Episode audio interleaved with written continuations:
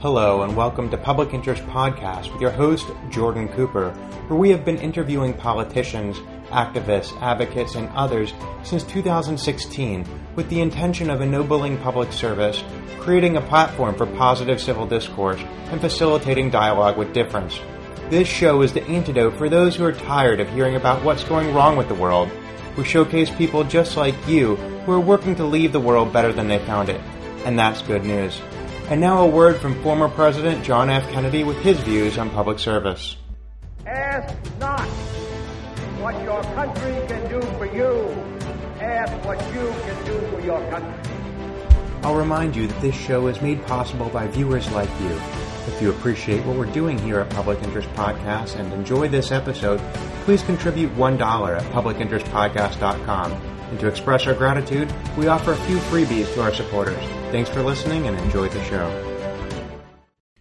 Today's show is brought to you by Warby Parker. They're an online eyeglasses company that for $95 provides you prescription lenses and frames, which is basically a third to a fourth the cost of getting eyeglasses uh, traditionally at, through your uh, optometrist. I know that I have terrible vision and uh, I'm always needing uh, to pay a few hundred dollars when I get a new pair of eyeglasses. So that's the thing I like about Warby Parker is it's basically the same quality you'd otherwise get, but it's for a fraction of the cost. So if you go to warbyparkertrial.com slash public interest, uh, using that uh, URL at the very end, uh, referencing this podcast, uh, you'll get a special free five day trial try on with five pairs, five days, 100% free. They ship it out for free and you can return them all for free. So again, that's warbyparkertrial.com slash public interest. Uh, enjoy.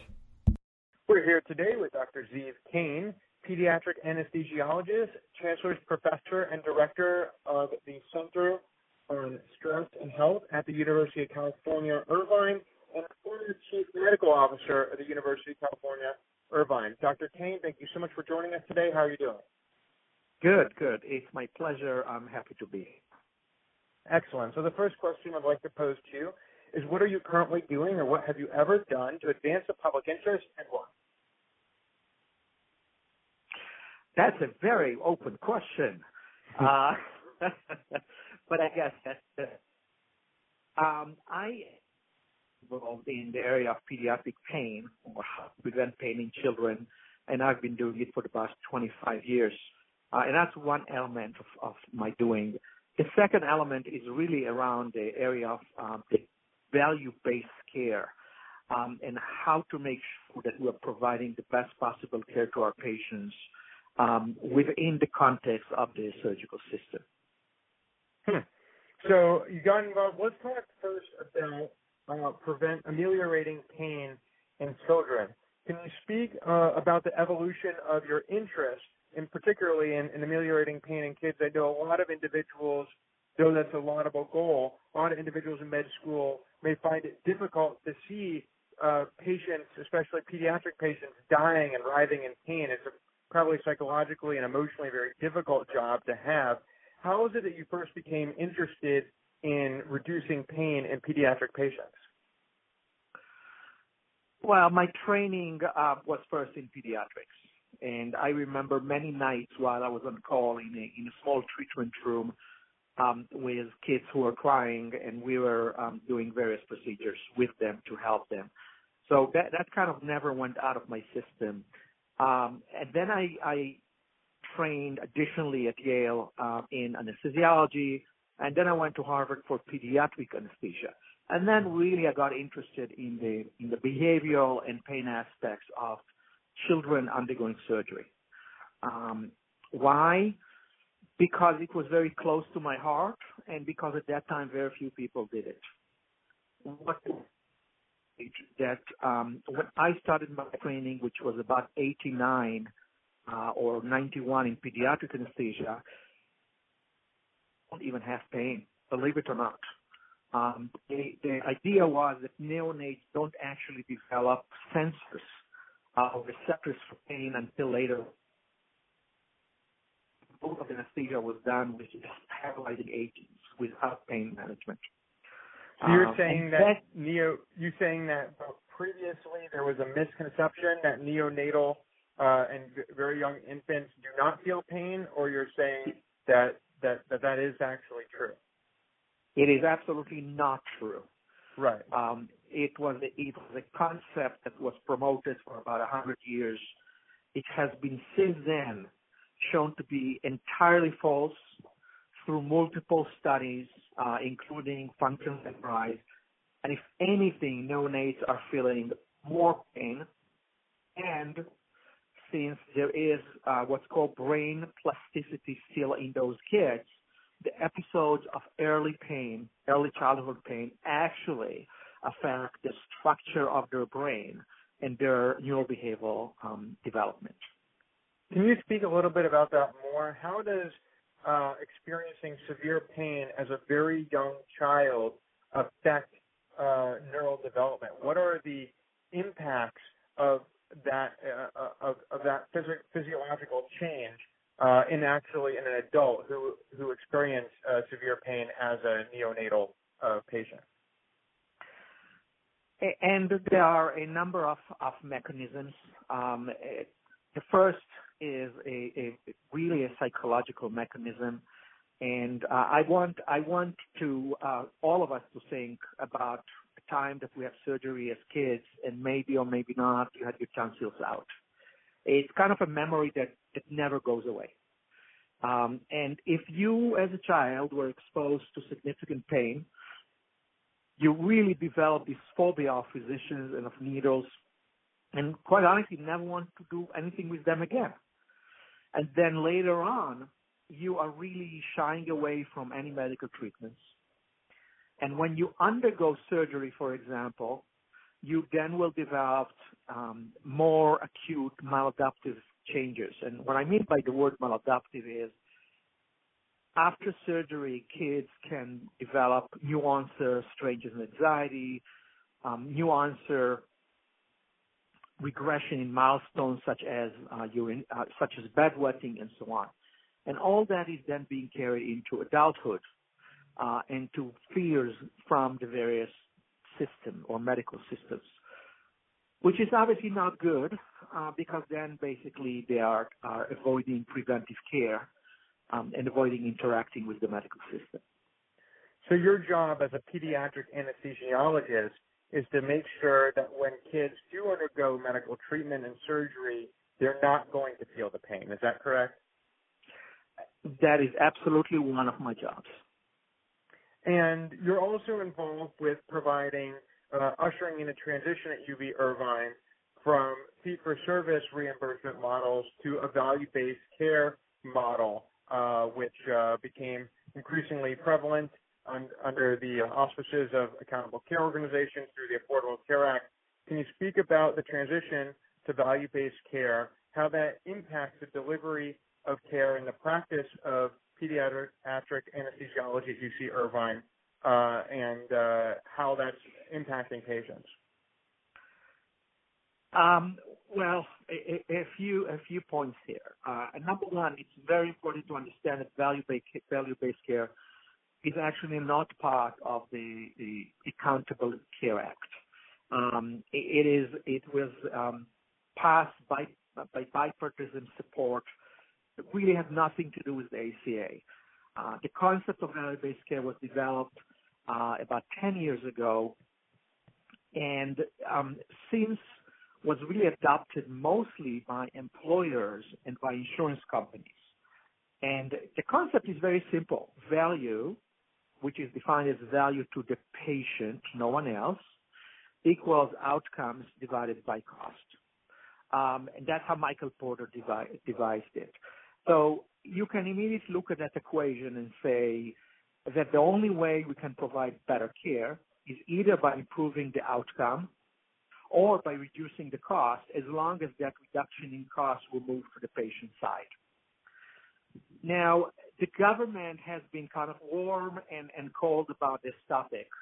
Um, and uh, as you may know, uh, former Secretary Price, just before he stepped down, has actually eliminated some of the value-based care system for, from the government perspective. But that is neither here nor there, uh, because uh, insurance companies such as Humana um, and Blue Cross, and employers such as Walgreens are all in, or I should say, Wal, um, uh, sorry, Walgreens are all in in value-based care right now. Um, how does it affect the delivery of care? Well, my opinion that it is a positive, uh, it's a positive impact. Um, and it's a positive impact because we are now starting to look at what's the value to patient in things that we do. And that connects very well to patient-centered care, right? So when we look at outcomes, it's now outcomes that matter to the patient, not outcomes that matters to the physician or to the system. So when we're, let's make this a little bit more concrete of a discussion. So within uh, within UC Irvine, uh, uh, there are physicians providing care to pediatric patients. Let's just talk about pediatric anesthesiology. So in, if we take pediatric anesthesiology as a as a case study, how has the transition to value-based care impacted the practice of pediatric anesthesiology at UC Irvine? Okay, value-based care is really a, a, model that is much more appropriate for an adult population. Mm-hmm. Um, on the pediatric population, the, the use of value-based care is, is significantly lower as compared to the adult population. Um, so why is within, that? Because the adult treatments are significantly more expensive um, and they are the patients are much sicker. And so I will give you a, if you want a concrete example, this is the example we should deal with. A patient who undergoes hip replacement, in the mm-hmm. past, the focus was on what's the flexion and extension of their, of their knees. Now the focus is moving to what do they want to do after surgery? And if they want to golf after surgery, then that should be the outcome and the value for the patient. And if they can't go off after surgery and that's what they wanted, that's not a good outcome, regardless of what the flexion and the extension is. But that's value-based care. That hmm. is patient-centric care. So it's patient-centered care. So would you distinguish between value-based care and patient-centered care? Patient-centered care is really a catch-all. It, it's basically saying, hey, let's focus on the patient and put the patient in the center it's not an economic model. It's not an operational model. Value-based care is an economic, operational, um, and financial. I'm sorry, and a clinical model. And so, remember we talked value equals outcome divided by cost. And so, value we set value to the patient, and that's the connection to patient-centered care in that model. Is it possible to have uh, value-based care with a fee-for-service model, or is value-based care more reflective of a global payment type system? You can have it with a fee-for-service. There is no question about it. It is much more difficult to achieve because the various stakeholders are not aligned. And mm-hmm. and what do I mean by that? Um, if, for example, the hospital does not have a fixed payment per patient, then the hospital has no incentive to make sure that the patient is not getting readmitted within 30 days to the hospital. And in case uh, the audience doesn't know, 20% of all the patients return to the hospital within 30 days. And in the old system, the hospitals actually made money of these coming back to the hospitals because you're starting again a whole new billing to the government. Um, right. So you're trying to reduce uh, 30-day readmissions or unplanned 30-day readmissions uh, to the hospital through value-based care, with, and, and uh, you're trying to remove the financial incentive to the hospital uh, that the fee-for-service provides that rewards the hospital for those new admissions. Uh, can you speak about how uh, this transition to value-based care has been um, implemented in your hospital? Well, I'd rather talk about the, the larger uh, the larger University of California system, and I, I think that um, all the California hospitals right now are in a transition to, to value-based care. Um, it's not on if they are part of what's, of what's called the CJR initiative, which basically is a bundle payment for hip and hips and knees. Um, those hospitals and all the California hospitals are part of it. The UC system is part of it. Those are absolutely moving into value-based care. Uh, one of the challenges is that right now only about 17% of all the payment systems are in. So with all the talk about moving from volume to value, we are in a process. It's not a switch, and it will take a few years until we will actually switch.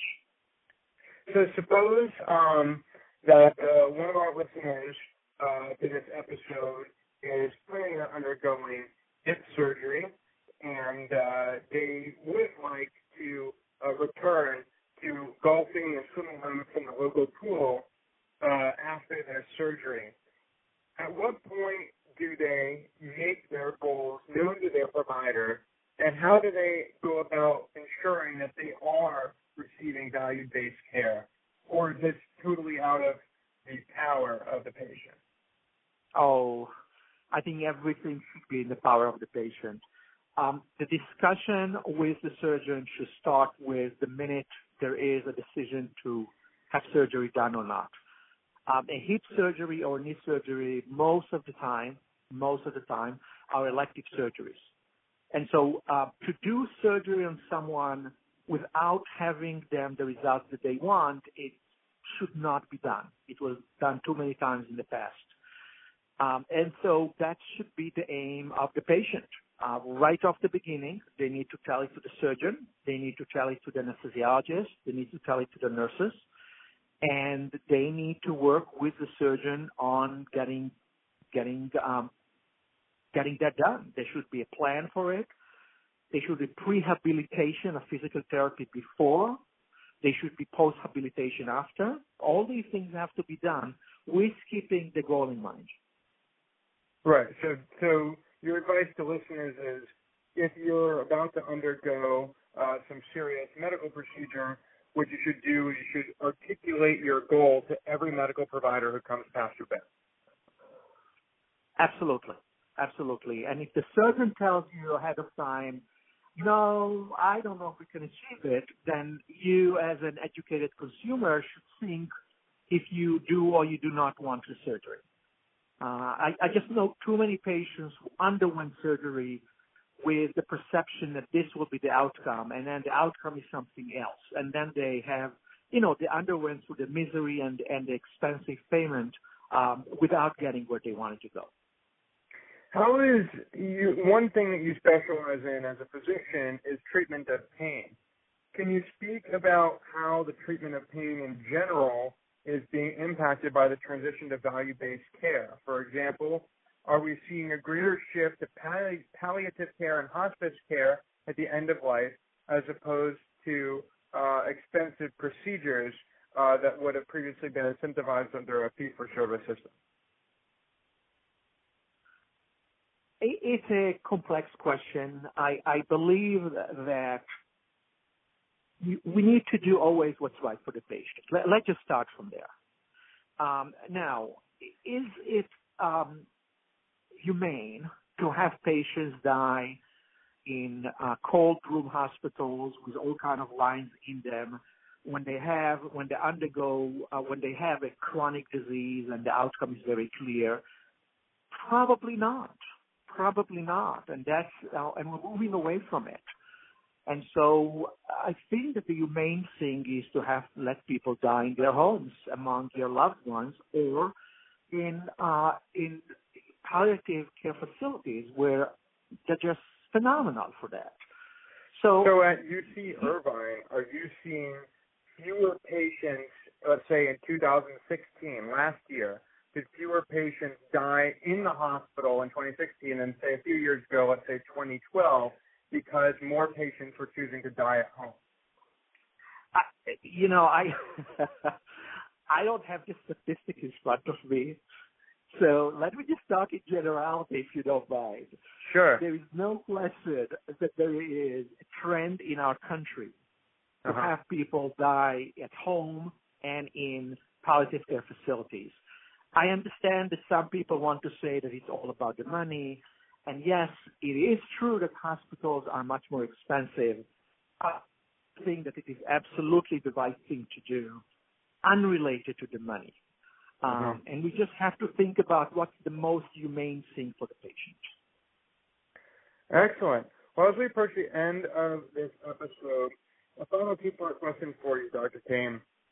Would you please uh, speak to uh, the parents of your patients or previous patients who are able to listen to this episode and speak to them about your motivations on pursuing a career in medicine, uh, in being committed to transitioning to value-based care and to being uh, becoming a pediatric anesthesiologist. Speak to your motivations, why you have sought to advance the public interest in this way, and what you hope will be the impact over the long term of your work in the field of medicine.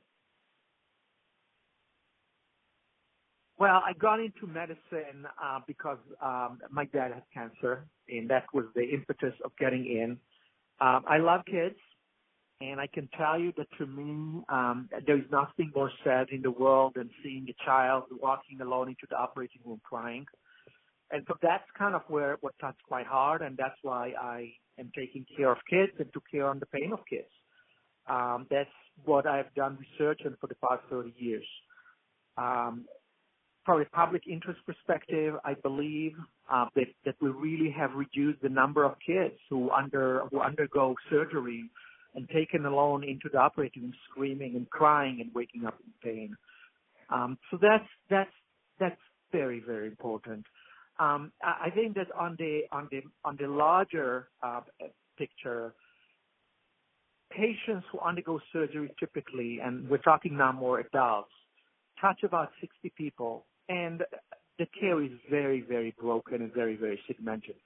And so with value-based care system around the surgical episode of care, which we call the perioperative surgical home that I have studied and innovated at UC Irvine, that model makes happier patients um, in more effective care and um, it really decreases the cost.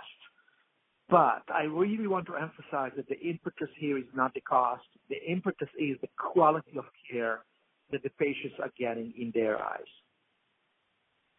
And that has been Dr. Zeev Kain, a pediatric anesthesiologist, uh, director of the Center for Stress and Health at UC Irvine, and the former CMO of the same institution, who speaks about patient-centered medical homes, about the Don Berwick triple aim, about improving quality outcomes, decreasing costs, about tying those outcomes to a patient-centered uh, goal uh, set by the patient. He speaks about uh, his work reducing the number of children who actually have to even undergo surgery, and for those who do, reducing pain for those for those children, uh, and essentially uh, by reducing costs, improving quality, moving care towards uh, a system that is designed to deliver value to patients according to what is valuable to patients. In this way, Dr. Kain seeks to advance the public interest. So, Dr. Kain, I'd like to thank you for joining us today. It's my pleasure, and thank you for having me. Today's show is brought to you by GoDaddy, where you can buy your own website domain name or build your own website. Now, I've used GoDaddy myself before for various endeavors and found it useful in building my own website. If you'd like to save 30% off the cost of building your own website, go to trygodaddy.com slash public interest. Again, that's trygodaddy.com slash public interest to save 30% off the cost of buying your own domain name and building your own website at GoDaddy. Enjoy. This has been another episode of Public Interest Podcast with your host, Jordan Cooper, where we interview politicians, activists, advocates, and others who seek to improve the state of the world.